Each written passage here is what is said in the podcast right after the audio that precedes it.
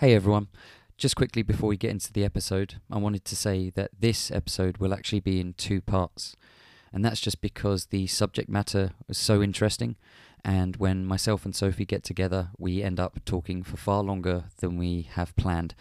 So I thought that I would divide this into two parts so that the information is easier to access and so that you don't have to dedicate so much time to listening to an episode. Anyway, I hope you find the episode interesting and I hope you enjoy it as much as we did making it.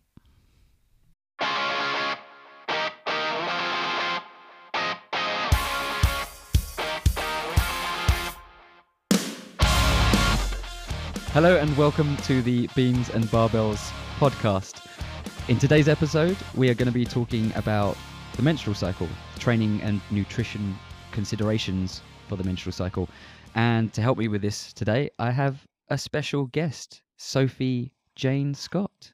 Say hello, Scott. Say hello, Scott. Yes, say hello, hello. Scott.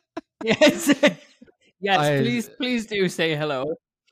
Say hello, Miss Scott, Coach Scott, soon Miss to be Dr. Scott. Coach Scott. Uh, thank you. I was going to say soon to be Doctor Scott. Thank you very much. Don't forget, I'm finishing my PhD very soon. I've I been won't- saying that for a long time. It's nowhere near finished. Dr. Scott got, really got a lot of work as well. to do my thesis. It's good, isn't it? Yeah. Can you remember the? Can you remember the um the BBC program Doctor Doctor Foster? No, not at all. Suranne Jones.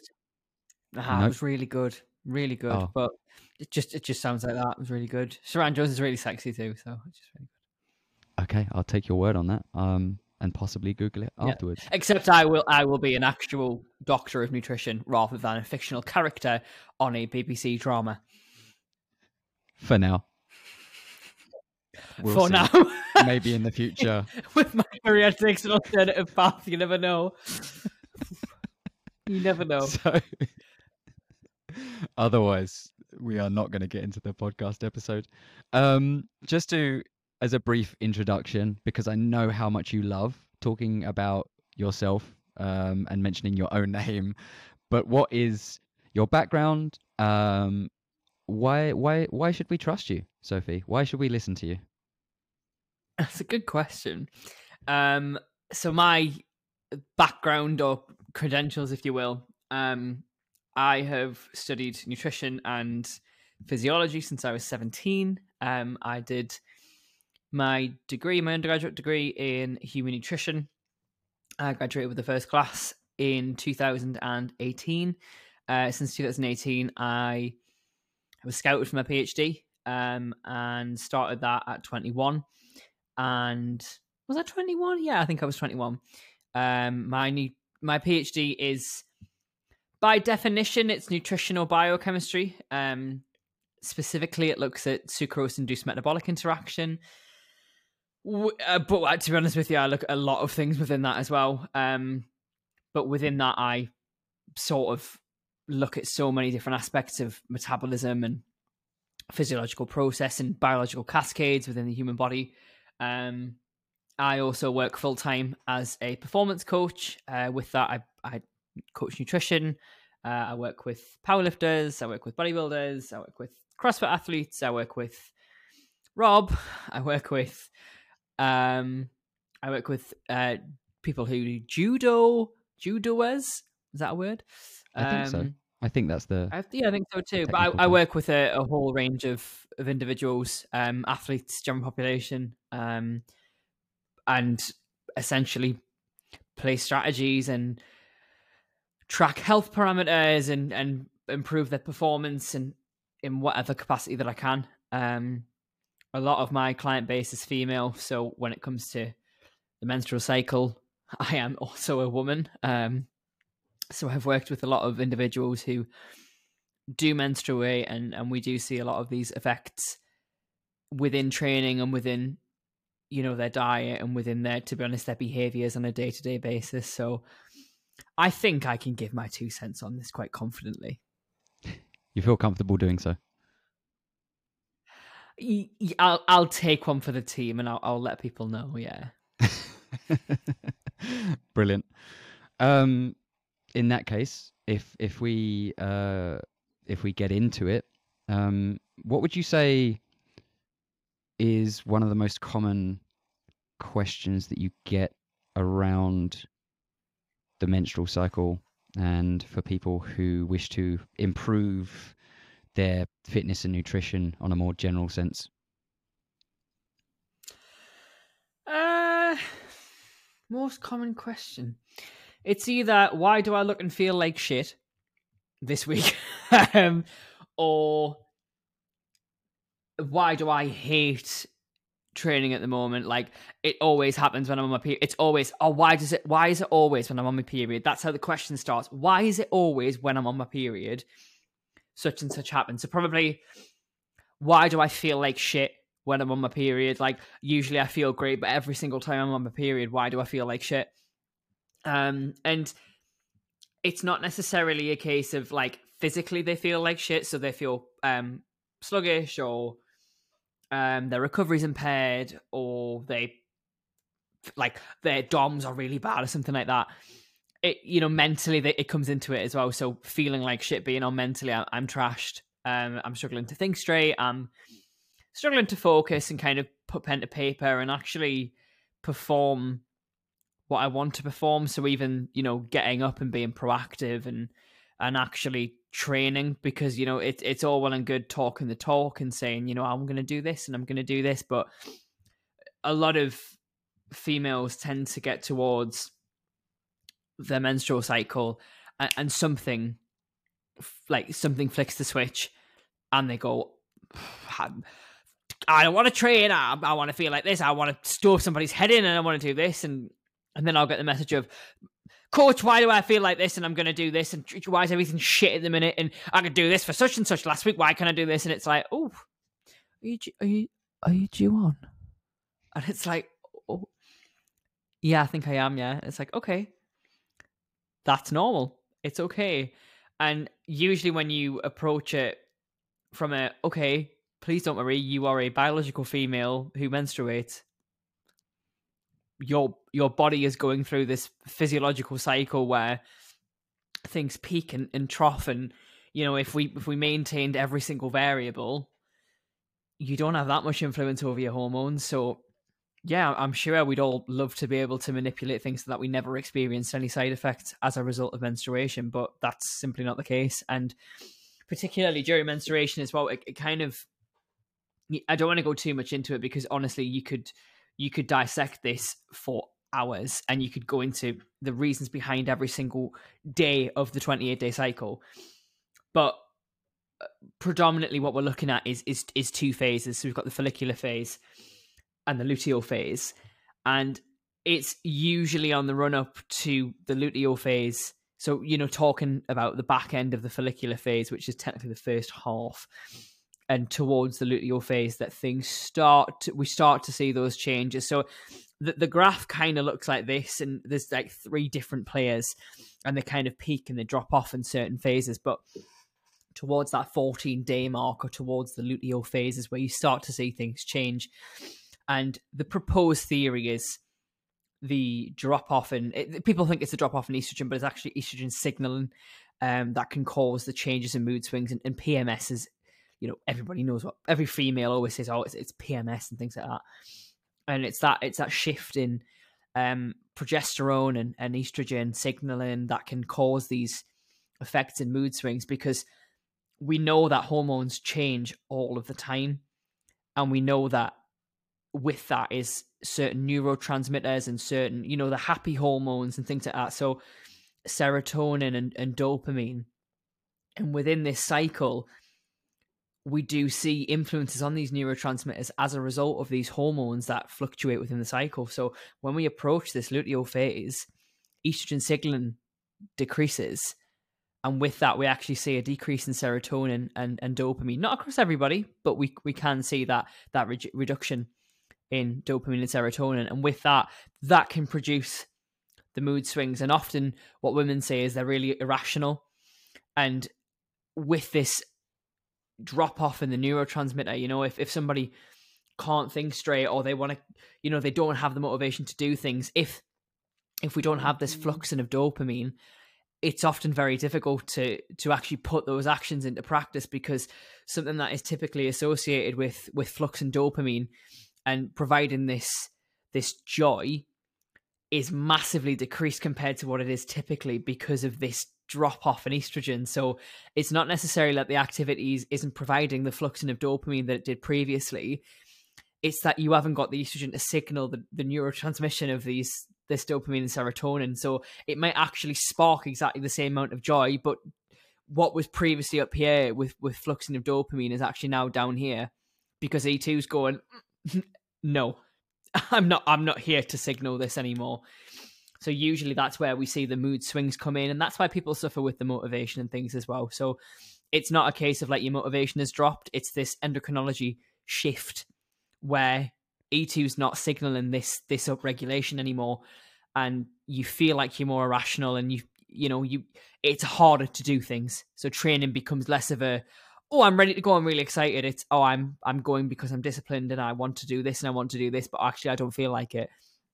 So I think motivation's an interesting one, anyways, because a lot of people talk about, oh, motivation doesn't exist, and oh, you know, it, you do it regardless, kind of thing. But you know, there is a correlation between being motivated and this this fluxing of dopamine, and of course, you're going to do things that are going to actually provide joy because dopamine's great. Like it's it's it's brilliant. So of course, you're going to do things that that spark joy and, and you know you, you live a much happier life if you've got this upregulation of dopamine as a result as well. So mood swings and, motivation is, is probably the biggest one that people tend to talk about um, when they talk about their period and things like that. And uh, let's be real, every woman has gone through a, a mood swing one way or another.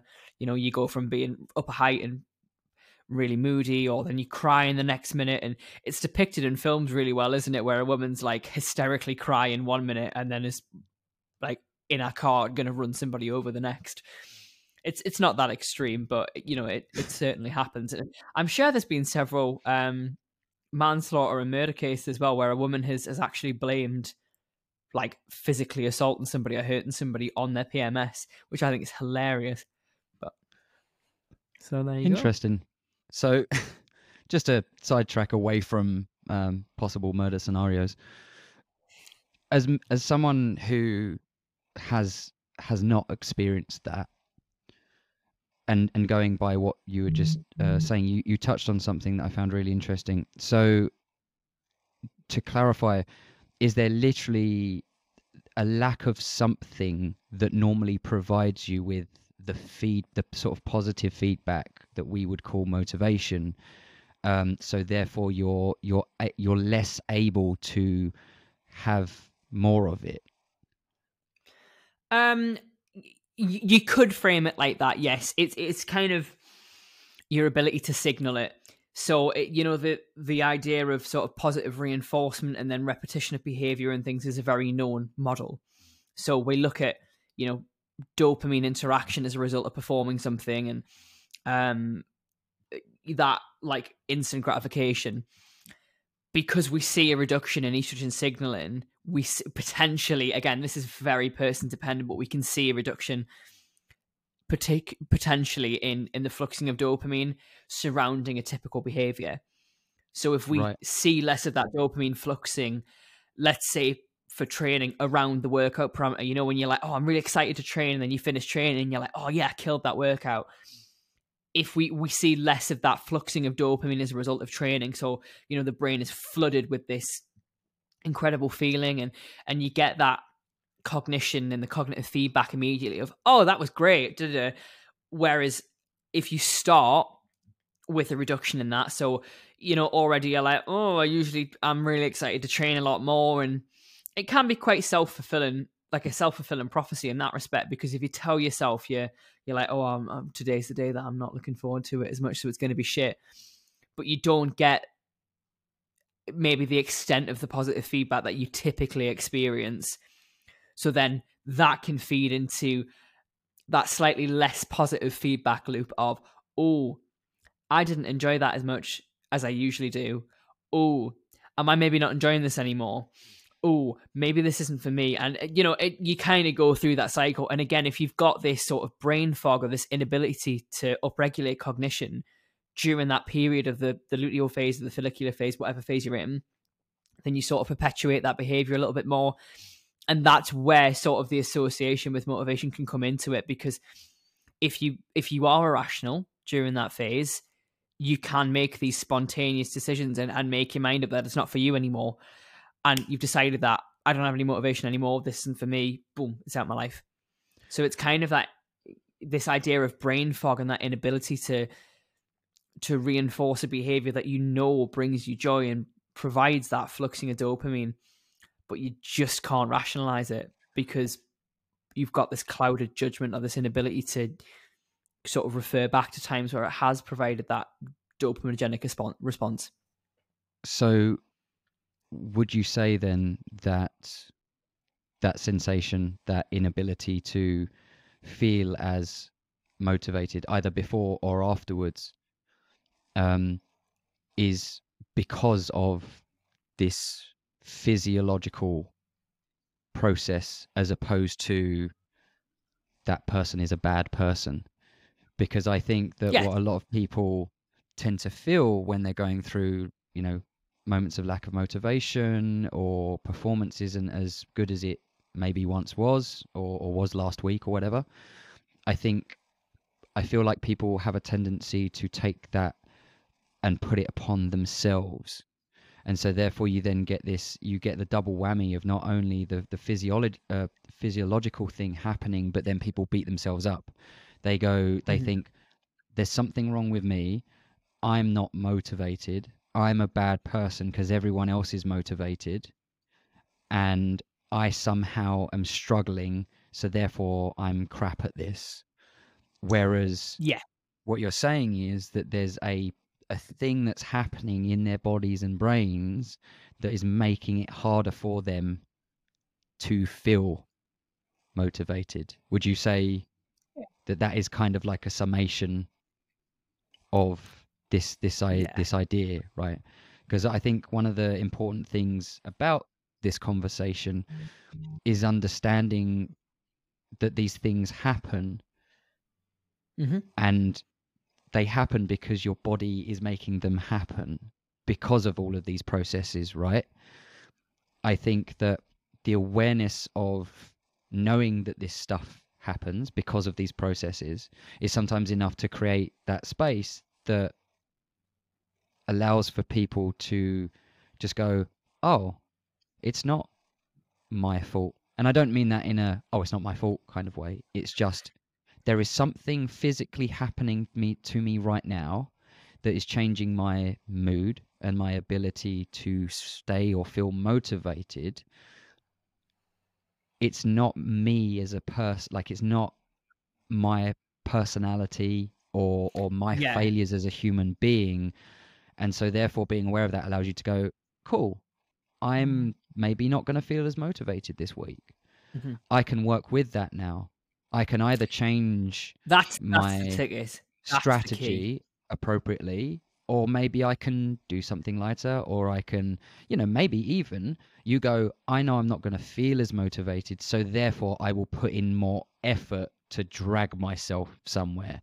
But That's having it. those options, right, and knowing that that is happening and working and understanding that rather than feeling like you're just being a shit human today and that it's like you're personal fault. Yeah, I think you you touched on something very interesting there because I think the way that you approach the concept as a whole speaks volumes about the type of person that you are because there are going to be people who succumb to any any minor inconvenience and like oh well today's the day that I don't feel good about myself so that's it I'm done but I think having an awareness like you say surrounding this physiological process like you're going to menstruate every month you're going to go through this every month. If you write it off and say that's two days every month that i'm going to lose that's on you. That is up to you if you want to do that. There's also lots of other ways that you can deal with this.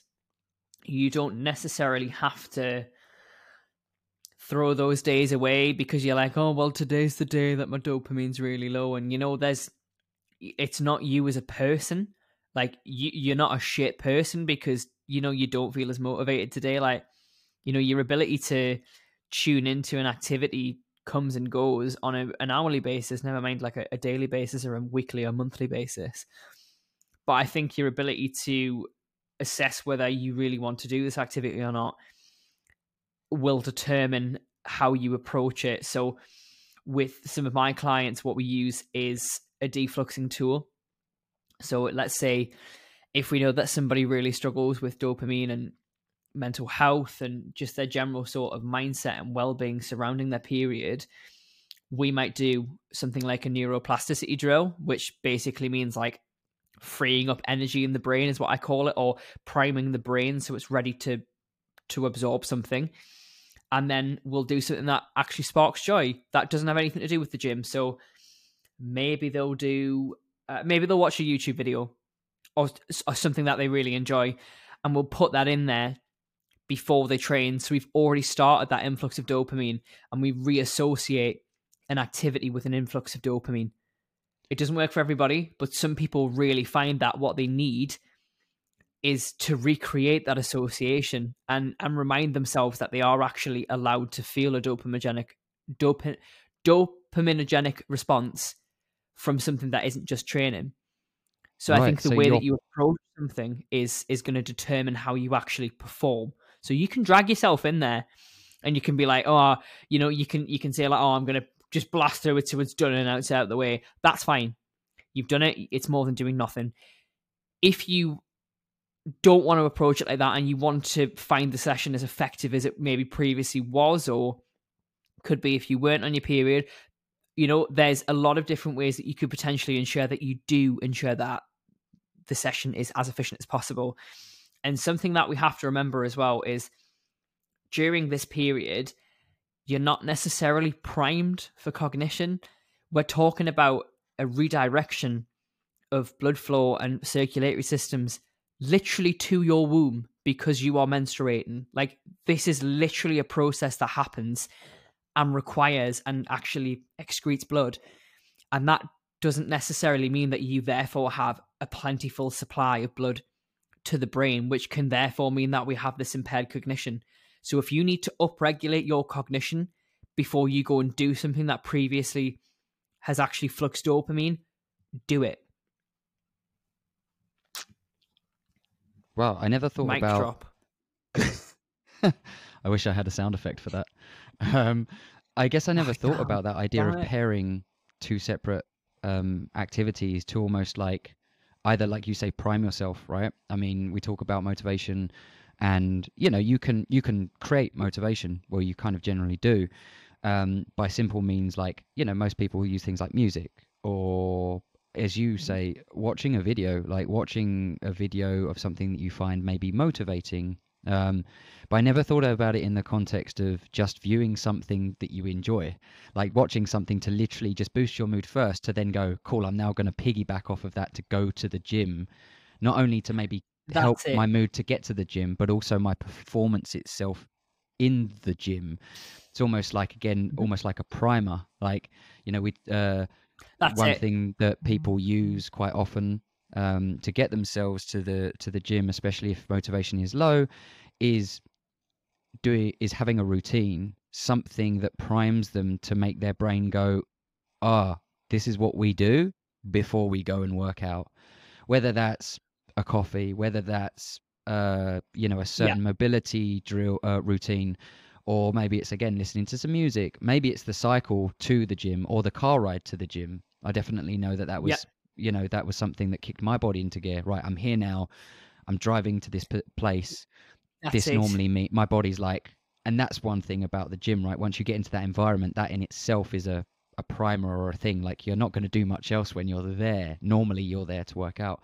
But yeah this idea of literally just it sounds so simple when you say it I'm going to watch a YouTube video that sparks some joy in me because right now that joy is very low. And so, therefore, naturally, I'm mm-hmm. not going to want to go and do this stuff, right? You know, so ignoring, you know, the fact of, oh, yeah, you can just kind of go and get it done, as you said, right?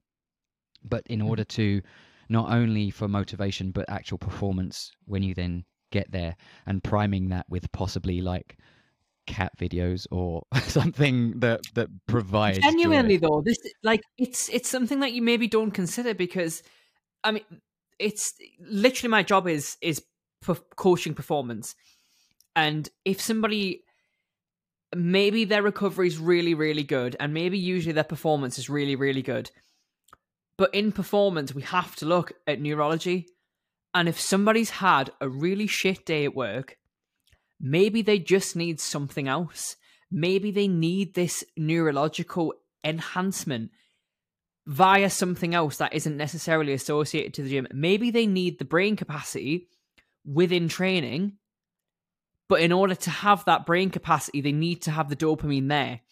And this idea of, of surge and dopamine and flux and dopamine, once you get to the gym and that dopamine's already floating around, it's already there, that's when you start to draw upon previous experiences and this association of, you know what, I do actually love training. I love being here. I can associate this with so many good times that I've had. And 100%. what was previously a really shit day has now become do you know what? I have had a really fucking shit day, but I feel great. And you know what? I really do love being here, and I'm really fortunate to be here. And I've got myself here, even though I've had a shit day. So it's this ability to reframe things. And I don't use it, I use it as a novel stimulus. So you don't necessarily use it with somebody every single day because you start to sort of create this expectation and this sort of tolerance of well now i have to watch a cat video before i go to the gym and you do sort of need to use it as a novel stimulus to actually enhance a, a, novel scenario so you don't necessarily use it every single time but you can use it in a lot of different things whether it's pre-training and whether it's pre-bed whether it's before you go to work you know if you need something to get you in a headspace where you can actually sort of pull upon these synaptic transmissions and this neurological process of okay i'm happy being here. I know what i'm doing. I know how to do my job. I know how to train. I just need to be able to if if the intention is here and the action is here i need something to help me get from here to here and if that is dopamine flux it right it doesn't matter what capacity you need to to actually create that sort of transmission. If it's a cat video, watch the fucking cat play the piano. Seriously. Like it doesn't have to be, oh well, in order to get into the gym, I need to be in the mindset of it. So therefore I'm gonna watch some one in a million in Instagram influencers or YouTube influencers train, and then I'm going to go in the gym and I'm not as jacked as them. Like it, it, it can literally be anything. It doesn't even necessarily have to be a YouTube video. It can be something that's mentally stimulating. I have a couple of clients who knit before they go to the gym because that sparks some kind of blood flow to cognition. And that sparks joy. So that floods the dopamine in. And there you go. They can be doing it for five minutes. It, it honestly, there's so many different things that you can use to sort of overcome this idea of, well, today's not the day. And, you know, maybe there are days where you have like that and it doesn't work, and that's okay. It really, really is okay. Sometimes you can't override things, but if you don't give it your best shot, how on earth do you know that you can't pull that day around? Yeah. Also, coming back to this idea of not doing it all the time as well, I guess um, if you're having to do it every time, something is wrong. Like if you're if you need yeah, a serotonin boost every time, it's like pre-workout, right? If you if you cannot train without it, then something else is is not quite right there whether that's your rest you know uh, eh, how else are you taking care of yourself and how what is your what does your life look like right? Mm-hmm. so again another reason to maybe only using it use it sparingly. So we've touched on mood swings and motivation i mean it's a it's such a big subject as it is and it's hard mm-hmm. to keep it just to the subject of the menstrual cycle. Of um, but it's it's nice to know that like hey look i think the two things that we touched on right? One is this awareness of oh god my body does this and this is yeah. this is not again a, a personal fault as me as a human being. There is something happening that makes this harder uh, you know that could possibly make this harder. And the second thing is you know possible um interventions. So that if you're like this is annoying because yeah i don't feel I, I find it hard i struggle at certain times but i really want to reach my goal. Like i really i know deep down i want to do this. It's just right now my mood is shot my motivation is shot. So, are there things that I can do that can just maybe bump me up that little bit to help out, right? To to to get me there. Um, we had a few things that we wanted to talk about that we um, feel were kind of uh, things that people generally struggled with.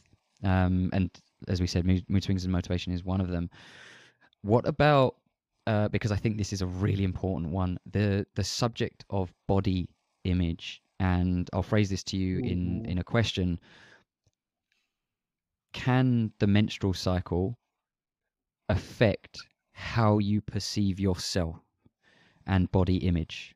And do you find that that happens with with clients? Yes. Um, it kind of ties in really nicely with this this cognition element, and you know the the sensation of being irrational and being able to to see things and do things in a normal way. I say normal, but in a way that you typically would outside of the menstrual, like that period of the luteal phase or whatever phase you're in. Um, the the body image one is a really really interesting one because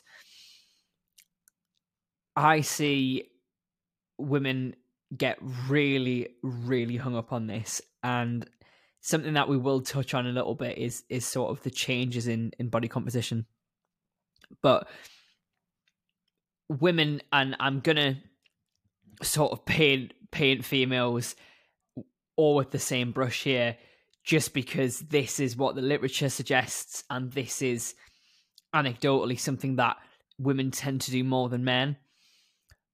But females are chronic overthinkers. On paper, women overthink. That is, it's not necessarily saying that, oh, you know, typical woman overthinks that is on paper a woman cognitively analyzes a situation several more times than a man does. That is just what the literature suggests. Now, that's not necessarily a bad thing. Sometimes it doesn't necessarily mean that men are reckless in any way, but it might mean that their decision time and their reaction times are much quicker as a result. So, when it comes to periods of time where maybe that cognition's a little bit impaired, we start to overanalyze things and we go through things. And every single time we analyze something, we come up with a different answer. So when we're looking at this this image of ourselves in the mirror or or whatever it may be, we provide an endpoint that is different every single time because we've overanalyzed it and we look for something else every single time. So we'll look in the mirror and go, look fat today. Oh, legs look bigger. Oh, midsection looks bigger. Oh, double chin. Oh, my skin's and it, it just goes round and round and round and round. And rather than being able to rationally look at something and say, Do you know what? I'm on my period. Yeah, things are going to change. Also, it doesn't matter. Like, it doesn't define me as a person. We go round and round in circles and we start to overanalyze the situation. And on a normal day, again, I use the term normal very loosely. I just mean on a typical day, maybe where we're not during that phase we might be able to say like, oh yeah, um, you know, I've actually thought about this two or three times now. Um, I'm satisfied with my first response and my first conclusion, so that's it. Whereas during this phase, we might say, oh, no, I found something else. Oh, no, I found something else. Oh, no, it's this, it's this. And it just goes round and round and round. And because you don't have this sort of break where it goes, oh, let's just let's stop that before it spirals out of control a little bit. And again, this is very much just what the literature suggests, and it's something that females. It's not necessarily inherently like a good or a bad thing. It's just something that women experience and fe- uh, females experience. In this scenario, I think where you are maybe overanalyzing um, body shape, composition, image, that can produce the negative effect. And I see it a lot with clients. They don't realize that they're doing it. I think that's the interesting thing. They're never in their check ins say, I'm on my period, so therefore I think this about my body today. It's always one of the, the questions in my in my check-in template is current well-being and mindset. And they'll say, wasn't particularly happy with uh, the way that I looked this week. I mean, not not all of my clients are physique based clients, but let's say, for example, a physique based client say I'm not overly happy with with how I look this week. Um, I feel like I look like this, and I feel like I looked better last week, or I feel like I'm going to look better next week, and it's never rationalized by, but I'm on my period, so that's probably irrational. Or Is very, it- or very it- rarely it is. It's taken more of a personal thing, like I am this right now. Yeah, that's it. It's very much a this week I'm I'm puffy. This week I don't look as good. And it's, you know, even if and I have to be the object objective person and say you look better than you did last week for XYZ. You look like this this week and none of these things are inherently bad. So if I say to somebody, okay, um you look like you're holding more fluid around your midsection that is not a good thing or a bad thing. That is a physiological response to something that's happening within the body. If if that fluid retention is a necessity for the process, spot on. It's not an inherently good or bad thing. So I think making objective comments rather than, oh yeah, you're right, you do look a bit shit this week, you know, and and kind of again reinforcing that behavior is really, really important. And I think particularly within um you know that phase where the blood does start to pool around um, the gut and around sort of the lower abdomen objective statements need to be at the forefront of your coaching communication you know and, and actually telling people like let's just remind ourselves the phase that we're in and let's just remind ourselves that it doesn't last the entire 28 days and also it doesn't define you as a person. It is something that has happened which is literally what we said at the start of the podcast. It's something that happens. It's not your personality at all. Like it's just you're a female. Right. So again, uh, touching on something you just said there with with regards to especially fluid retention and blood pooling, I believe you said.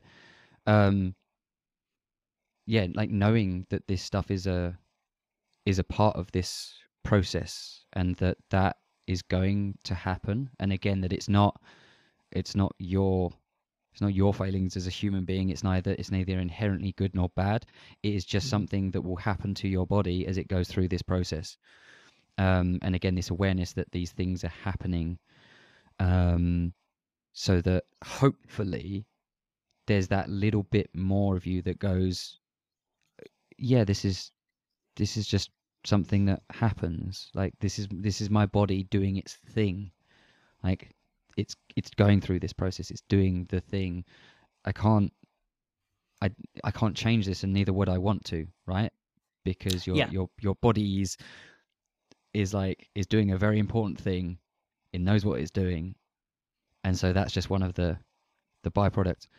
I'm interested to know um, because I feel like it links in with with body image as well. Do you know anything about the literature or even experience uh, with regards to even yourself or clients uh, with regards to whether body checking increases during certain phases that that then makes this issue worse right? So you're looking at your body more you you check yourself in the mirror more you check the fine details more. Is there anything again in the literature or your personal experience with regards to that?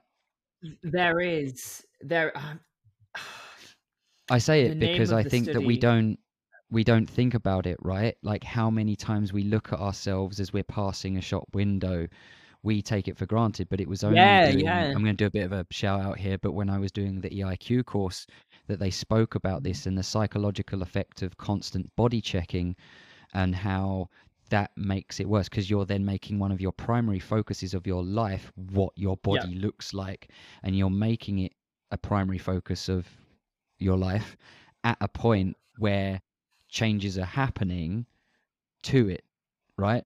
So you're you're stacking like this the, you're looking at it more and providing yourself with those hits of like oh what do i look like? Or what do i look like? Or what do i look like? during one of the periods where it fluctuates the most and changes. Uh, I, the name of the study escapes me and the, and the researcher, but I'm quite confident there is a study that looks at maybe not the frequency of it, but the the um the, the buzzwords and the quality of data that comes about as a result of the internalized checks and things. Um, anecdotally, from from my experience within myself and, and quite a, a large female client base, something that I haven't seen in literature, but I can definitely vouch for, is the frequency of palpating the skin and the lower abdomen during the menstrual cycle. So palpation, I mean literally like doing this and like tapping a region. So actually, right, which, which is touching yourself. Yeah. Wow. So like physical palpation. So um, something that I look for in check-ins, particularly with with physique athletes, or maybe somebody who is dealing with a a gastric condition or something like that, is how the the skin sits on the body. And something that women are very, very good at picking up on is how the skin feels and sits on the body. So palpating the lower abdomen, if it looks, you know, the buzzwords like puffy or bloated or things like that. I I've found that women now, and again, this is very much just anecdotal. It's just within my client base. It could be because we're looking at you know physique athletes or women who we do analyze their performance and their physique and, and sort of body compositional changes. They do tend to palpate around the hips and the region where we see sort of inflammatory cascades really kick in. So the the lower abdomen bloating and things like that because of that increased blood flow to that region. But a lot of women palpate along that region. So it's usually around the lower abs. They'll sort of touch it and go, see, it feels really puffy, or oh, it's really hard, or my lower abs are really firm. So a lot of physical contact as well as visual sort of cues as well. So they start to pair the visual cue of my lower abs look really bloated with the palpation across the lower abs. I don't know what the literature says on palpations, but I'm quite confident that there's increased sort of visual checks um, and internalized sort of dialogue of, oh, I'm puffy today, I'm this, isn't this. Um, there's a there's a there's a review, um, like a meta analysis somewhere that looks at um, again, it's qualitative data. So basically the occurrence of, of those words typically associated with somebody who experiences a symptom during the period. So the likes of bloated, puffy, swollen, that kind of thing. Um, and again, that's a, it's a physiological process, and it's an inflammatory cascade that happens. You can't, you can blunt it if you wanted to. You, that there is, you know, there's means and modalities to blunt that cascade, but you know the body's incredibly clever and regulated. It's there for a reason. So if you blunt that, you know you, pay the price for it. There's we were saying earlier. There's a, there's a toll for everything, and if you blunt one thing, do you upregulate something else? Of course you do. You know it's this balance of homeostasis. We have to maintain this balance, and if we blunt an inflammatory cascade, what else are you pushing up as a result of what else do you blunt as a result and then do you find something else further down the line that you've caused as a result of that so for an aesthetic point of view, yes, it, I would say the the frequency and the the actual occurrence of physical touch and visual checks increases a lot. Um, usually in the in the first day that they experience an emotional shift, so they look for an answer in why that emotional shift has come about. And usually that is through the palpation of the lower abdomen where they go, Oh, am I coming on? Am I swollen down there? Oh, that's why I feel like shit today. So they try and like pair a, a physical response to an emotional response, which makes a lot of sense, really, because it's sort of if that clarifies why that behavior is occurring, then that's absolutely fine. Like maybe some people just need the justification for the way that they feel, and that's cool. Well, that's it. I guess you, you know, we always want to find answers for things, um, especially if if we are overthinkers we're like right why why am i feeling like this today and so therefore you go mm. on a mm. hunt right whereas actually it might just literally That's just it. be because your brain and your body that day happens to just feel like that especially if you've got mm-hmm. hormones you yeah. know fluxing through your body but we want to mm-hmm. especially like a, a, physical thing a tangible thing a reason why do i feel like this was it this was it this mm-hmm. is it this visual thing and it's very easy to reach for the physical, right? I guess my the reason for bringing up body checking is because I, I feel like if you're the to put it simply, the more times you check your body, the more opportunities you have to criticize yourself or find something. Yes. So you might keep looking and you might be like, okay, okay, okay. And then it's that one time that you see something that you don't like. And then you go, ah, I knew it. I'm like this or I'm like that. And that starts off the negative spiral. And I just wanted to bring that up because, again, I think it's something that we don't think about. And I, I feel Yeah. like the, a large part of this this podcast anyway this episode is hopefully to provide people with the awareness that these things are happening. Hmm because so many things that we we when we don't understand that these things are happening again we internalize it we take it per, we take it on personally. Like i feel like shit i'm shit.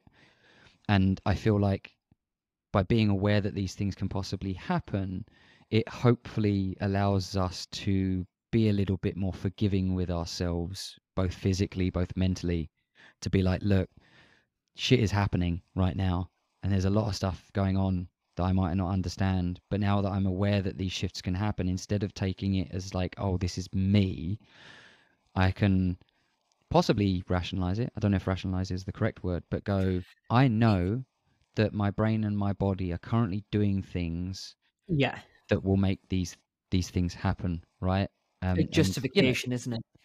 yeah, but and also then you can you can keep an eye out for them, and if you wish to try and then use interventions to help with something you're currently struggling with, that's that's great. But even if it's, I think, just a bit of acceptance and a bit of um, just niceness to yourself to go, Yeah. okay, this again, this is not my failure as a human being. This is not something that is going on because Exactly. I've done something wrong. It's just like this thing is happening. Cool. I'll roll. I'll Mhm. I'll roll. Because I it, am a I'll human being. Like, yeah, like Yeah, you're a you're a human, human for God's sake. Like, and the body does some if impressive if things. we if we had the possibility to override every single potentially negative thing that happened, we wouldn't be humans. We'd be fucking cyborgs for God's sake. And don't get me wrong, I'd love to be able to do it, but that's not how the body works. Like we are humans at the end of the day, and there's always going to be this loop of action, behavior, you know, consequence. It's you know something is going to happen as a result, and it doesn't matter what the outcome is. It's about being aware and making peace with it.